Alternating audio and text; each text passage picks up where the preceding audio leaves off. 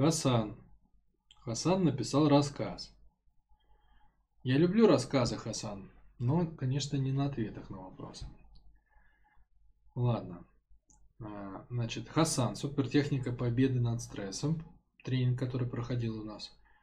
Это тренинг, с которого стоит начать знакомство с нашим проектом. Поиск игры – это, это личный разбор, который мы проводим, полная диагностика.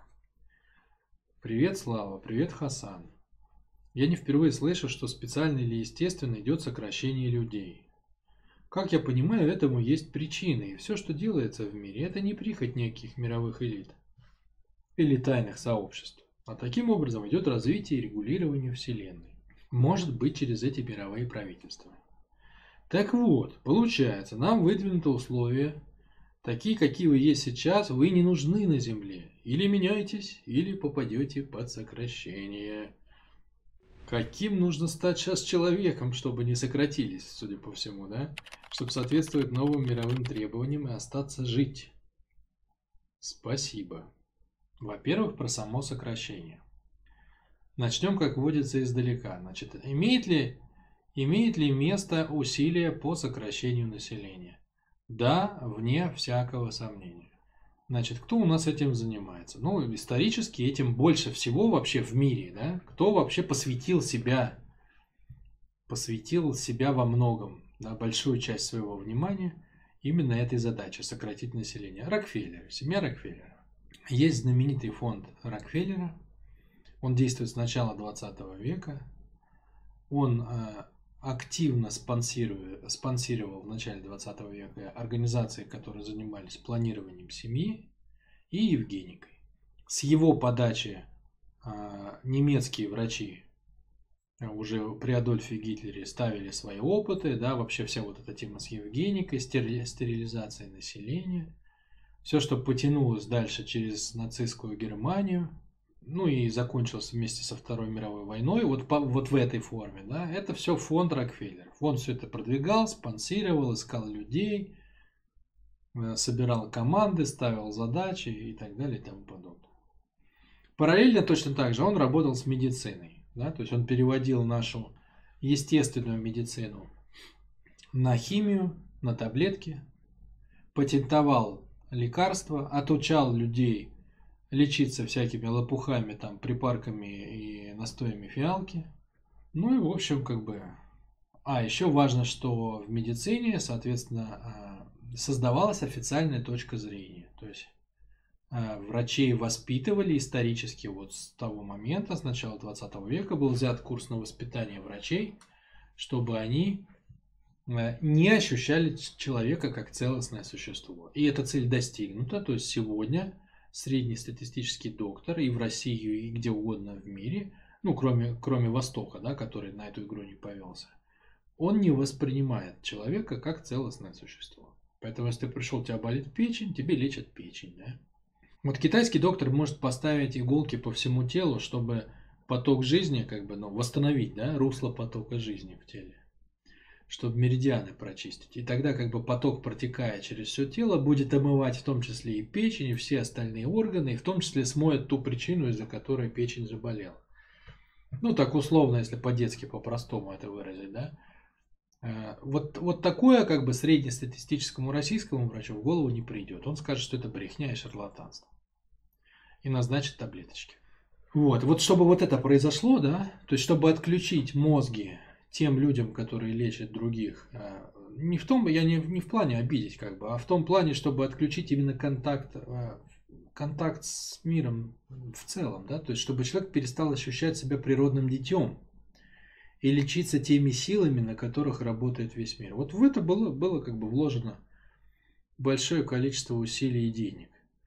И а, опять-таки, нисколько не принижая достижения наших медиков, да, но, тем не менее, даже там очень умный человек, проработанный, э, с хорошим образованием и практикой, у него будут большие сложности в том, чтобы увидеть связь между там, состоянием тела и состоянием психики. Да? А, увидеть состояние мочеполовой системы с переживаемыми там, страхами человеком, ну или там желудочно-кишечного тракта с переживаемыми обидами.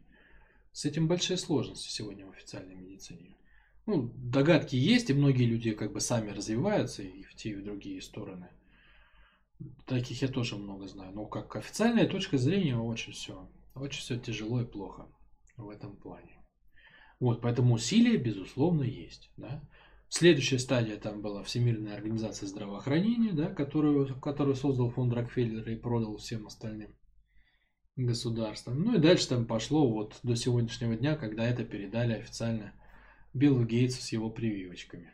Значит, а вот это что касается деятельности. Это никакая не теория заговора, да, то есть это все можно там возьмите, почитайте. Все известно, кто, что, когда, как делал, зачем, почему, например, товарищ Сталин не, не стал находиться в ВОЗ, а вышел из нее дай бог памяти, по-моему, в 49 году, хотя могу и ошибаться. Ну, то есть там он быстро зашел и очень быстро вышел, когда понял, что это за организация. Все это как бы понятно, известно и легко расследуемо, если у вас открыты уши и глаза.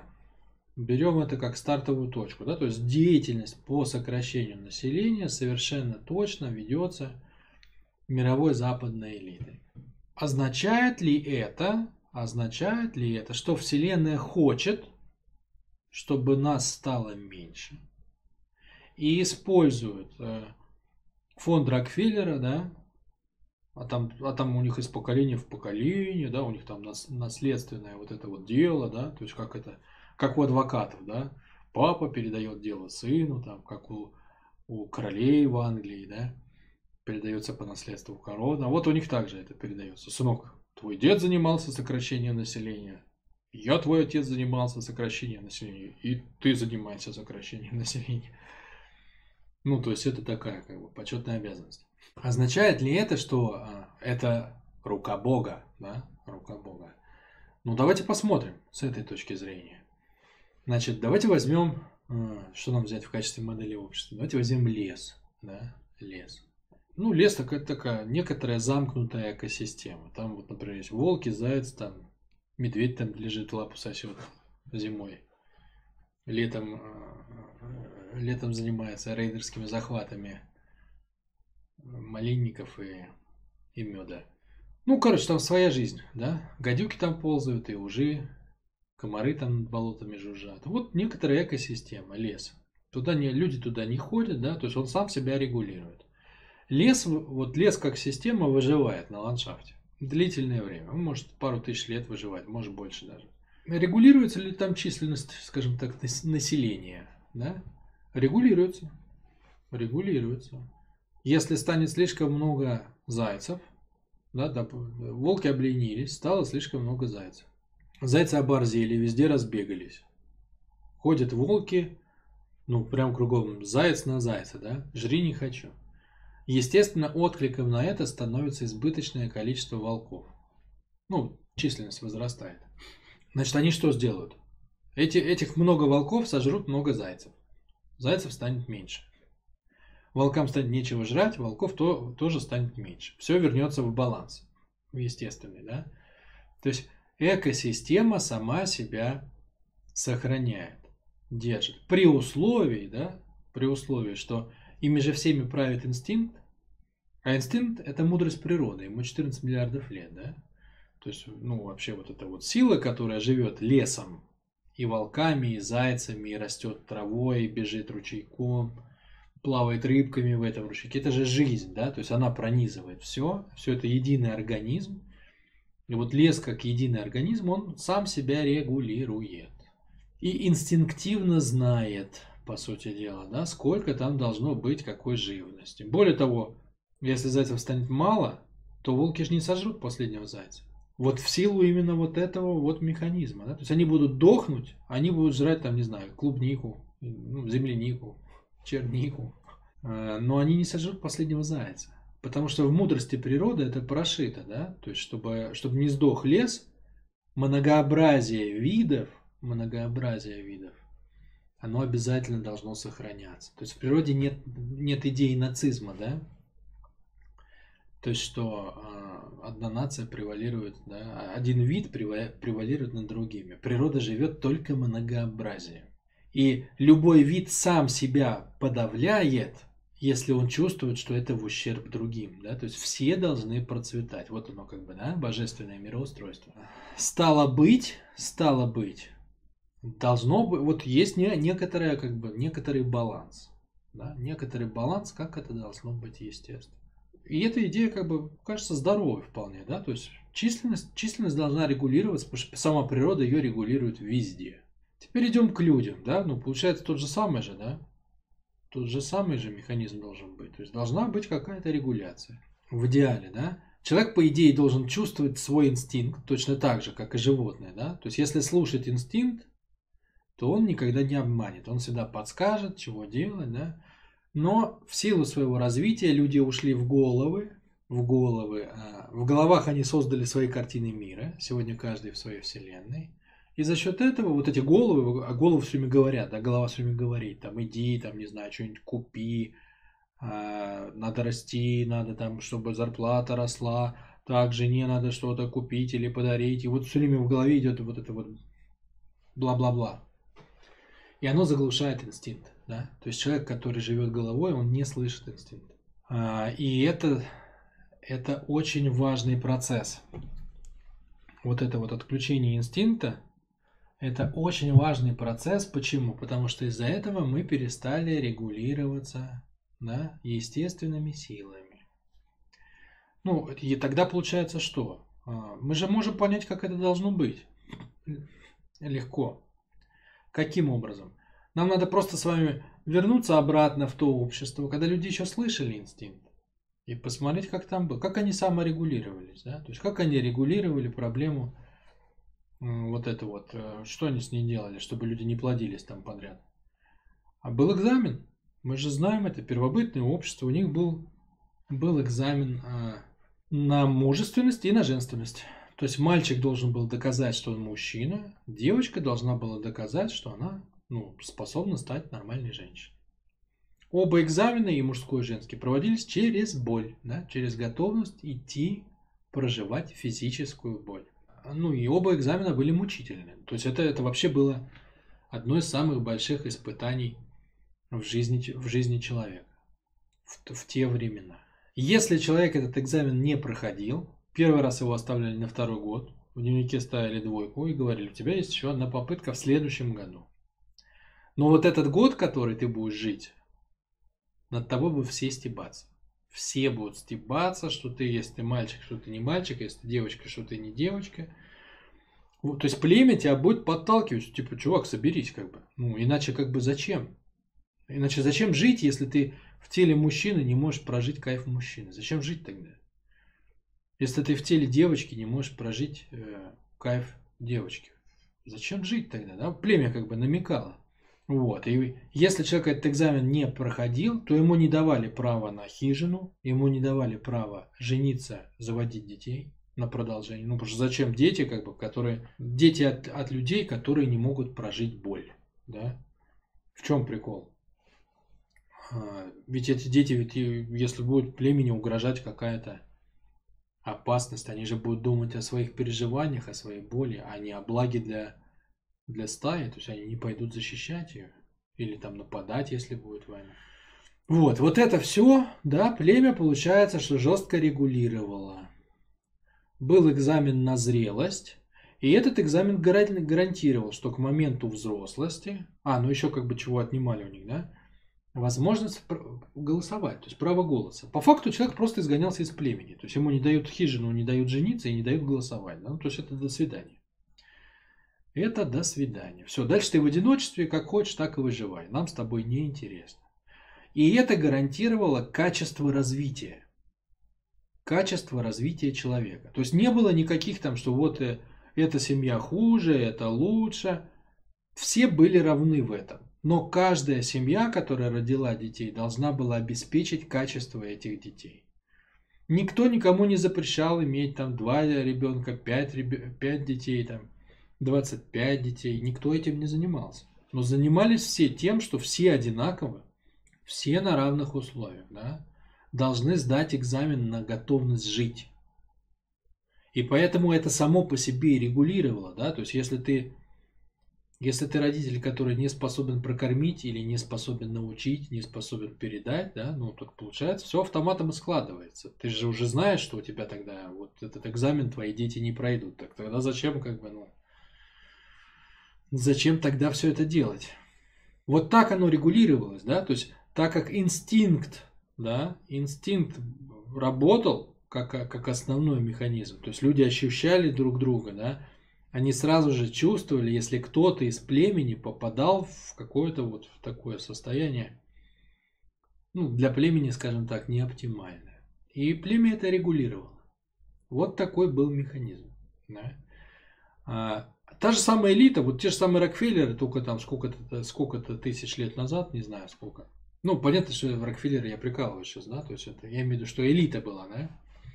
В какой-то момент времени она приняла другое решение, она отменила экзамен ну, там, в силу определенных причин. У нас на самом деле есть курс, э, у нас есть чат по новостям, и там есть небольшой курс по истории с точки зрения психологии. Вот там эта, эта тема раскрыта, как бы, зачем это сделалось, там, и последствия этого решения.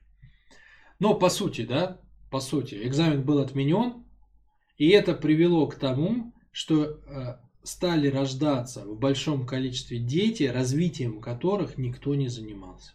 И появилось массовое явление, да, то есть мужчина, который не способен в состоянии, ну, в своем теле прожить состояние мужчины. Женщина, которая не способна в своем теле прожить состояние женщины. Пошли отклонения, извращения, психические болезни там, и так далее и тому подобное. Все из-за вот этого простого процесса. Ну и сегодня мы столкнулись, как бы вот это все шло, шло, шло, да. Сегодня мы имеем дело с последствиями этого с последствиями этого. Сегодня люди в большом, как бы, в большой массе как бы, чувствуют, что они не могут получать удовольствие от жизни. То есть в полной мере не могут состояться. Если в нормальном первобытном племени любой мужчина был в любой момент готов умереть за свою стаю, то сегодня как бы, ну, даже близко не так. Даже близко не так.